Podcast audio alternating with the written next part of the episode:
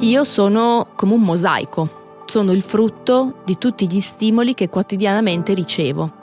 Quindi il lavoro che io faccio è un lavoro che io creo e plasmo tutti i giorni, ascoltando i bisogni della comunità, delle persone, delle aziende, dei decisori politici o dei piccoli amministratori.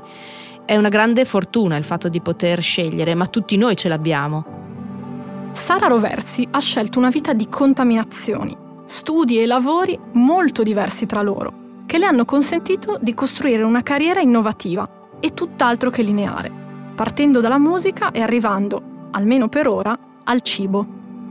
Bolognese, nata nel 1980, Sara è un'imprenditrice ed è la fondatrice del Future Food Institute, con sedi a San Francisco, Tokyo e Shanghai, che si occupa di innovazione nel campo del cibo del futuro, con un'attenzione particolare per la sostenibilità grazie a collaborazioni importanti, è promotrice di progetti di innovazione sociale, cooperazione internazionale e soprattutto di programmi di formazione.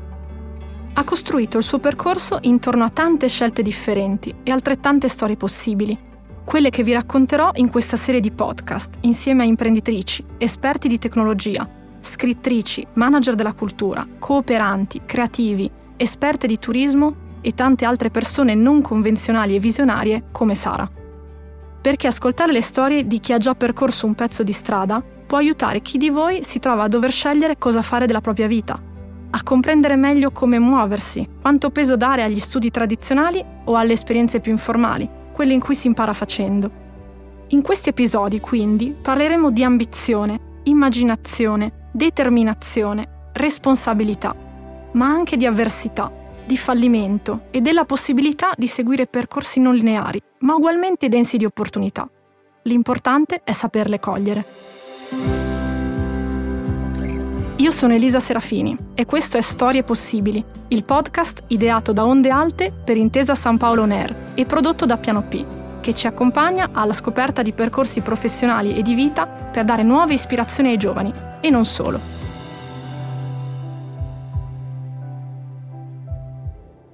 Magari quando sei bambino dici ah sogno di fare il cantante, sogno di fare il calciatore il pompiere.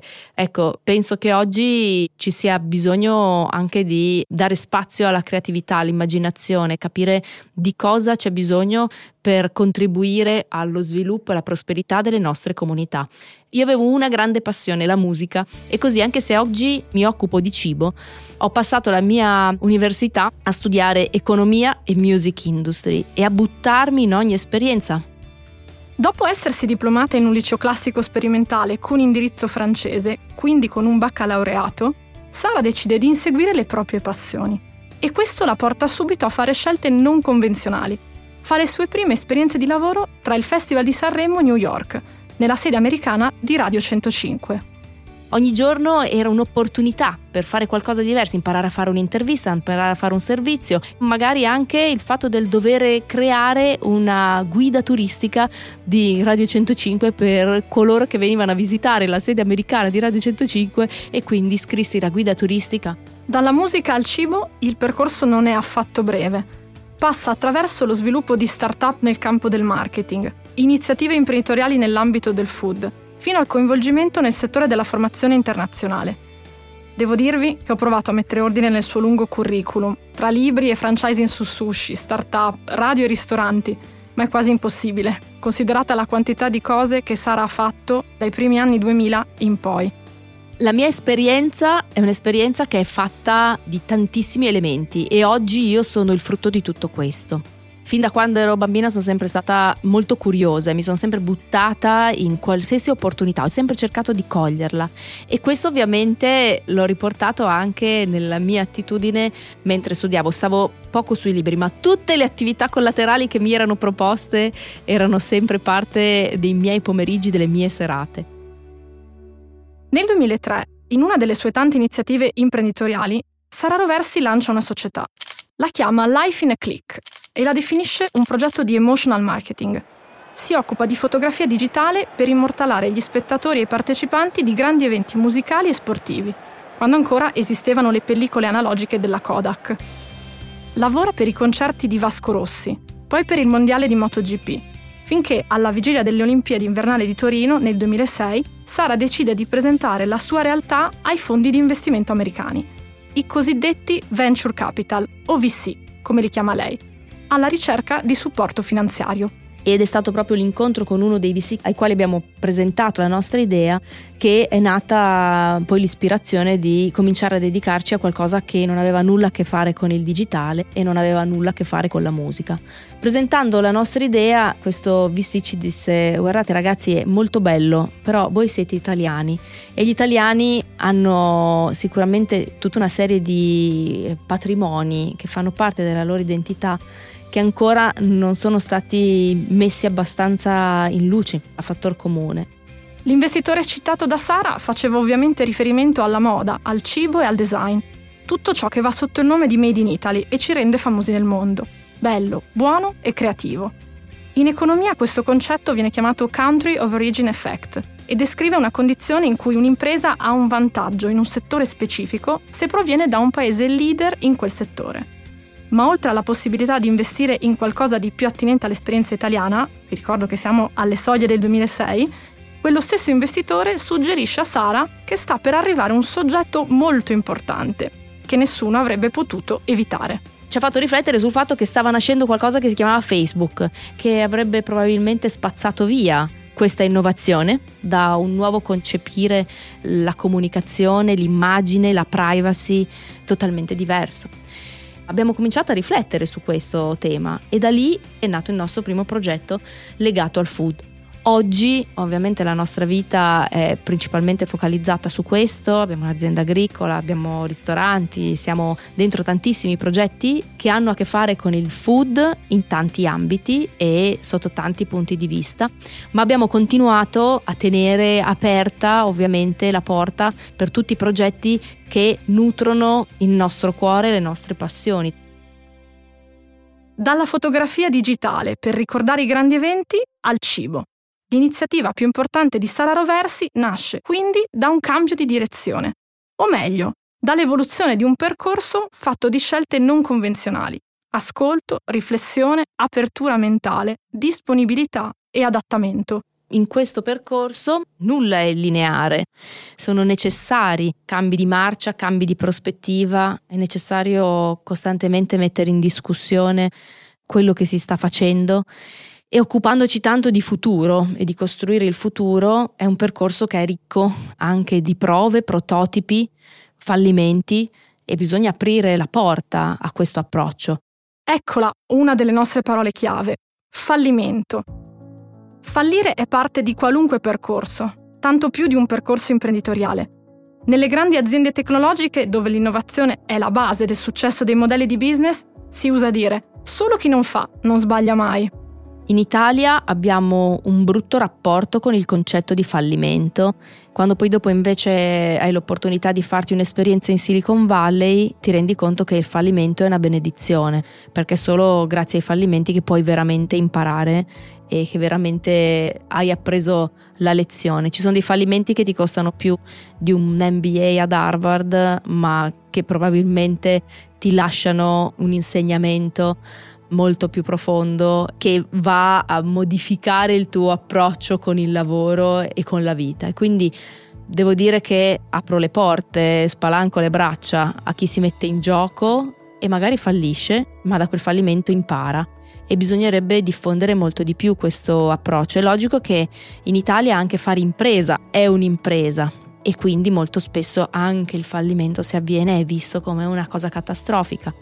Bisognerebbe invece portare molto di più nelle nostre vite l'approccio dell'hackathon, l'approccio del provo a cambiare le cose, faccio un tentativo, metto in campo le mie forze non da solo per creare qualcosa, non funziona, prendo feedback, cambio, modifico, testo sul campo ed è fatto di micro fallimenti dai quali si può imparare tantissimo.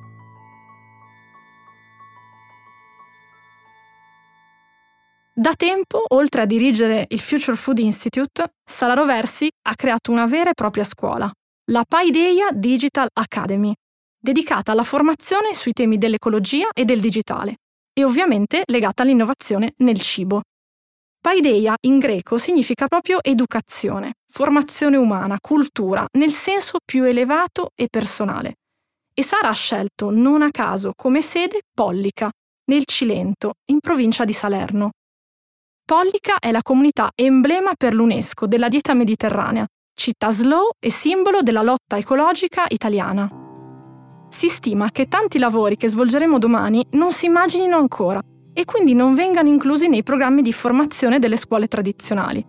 A chi allora, se non a Sara Roversi, chiedere quali professioni verranno richieste nel futuro? Sicuramente vedo una grandissima necessità di data scientist, di persone capaci di maneggiare il dato, gestire i big data e farne buon uso.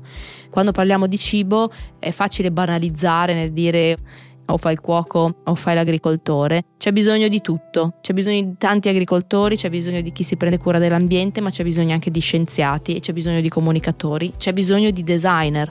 Io penso che il punto di partenza sia sempre la propria passione personale.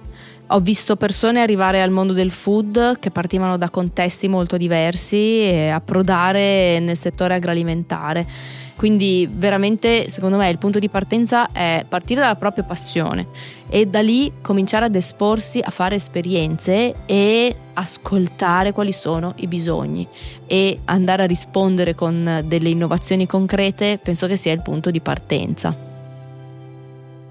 La passione, l'ascolto e un'attitudine alla concretezza, quindi. Ma nella storia di Sara c'è anche un altro ingrediente importante, Sin dall'inizio degli studi, lei ha avuto l'opportunità di viaggiare e di coltivare relazioni con tante persone diverse e questo le ha permesso di costruire progetti e iniziative.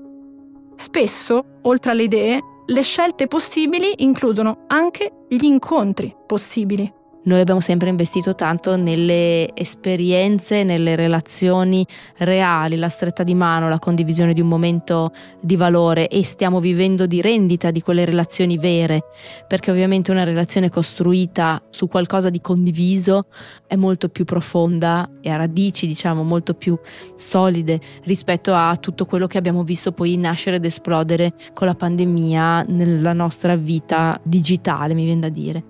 Per molti, soprattutto tra i ragazzi, la pandemia è stata una battuta d'arresto pesante. Sara racconta che a lei ha dato l'opportunità di fare due scoperte, anzi due riscoperte. Una è stata Il piccolo principe, il libro che ha ripreso in mano durante il primo lockdown e le ha ricordato che dovremmo concentrarci di più sulle azioni e meno sulle parole, di più sui valori e meno sui numeri.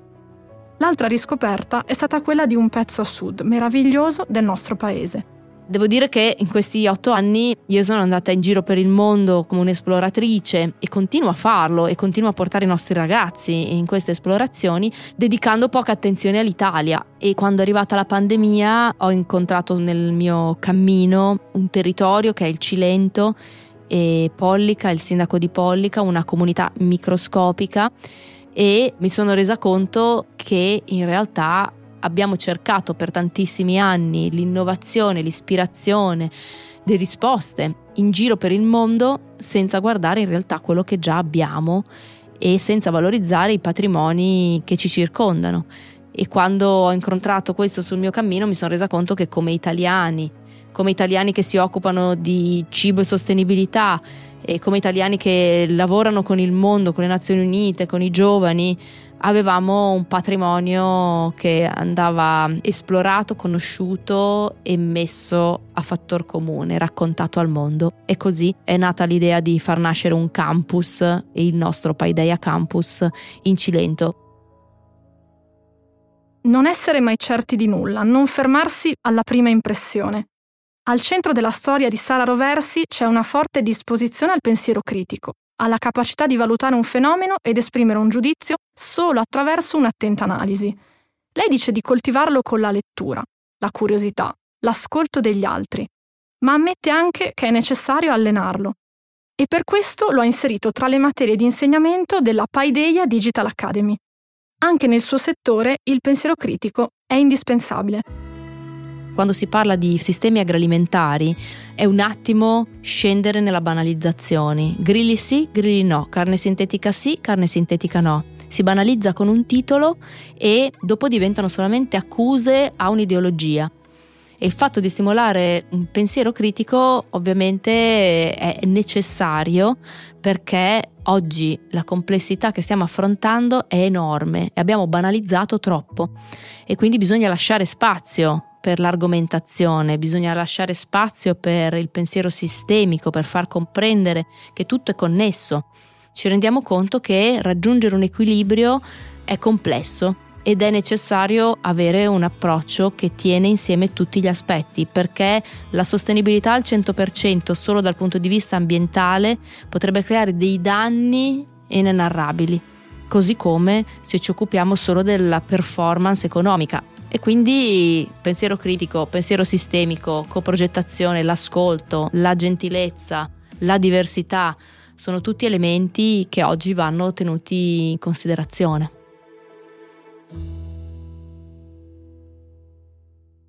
Le storie possibili di ogni persona sono potenzialmente infinite.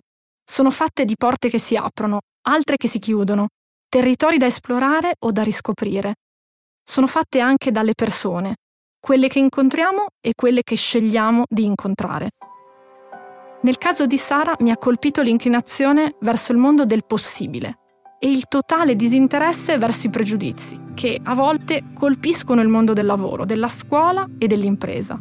Quante volte vi sarete sentiti dire è meglio se ti specializzi? Oppure se inizi un percorso devi mantenerlo fino alla fine? O ancora, se fai troppe cose diverse, sembra che tu non sappia fare niente.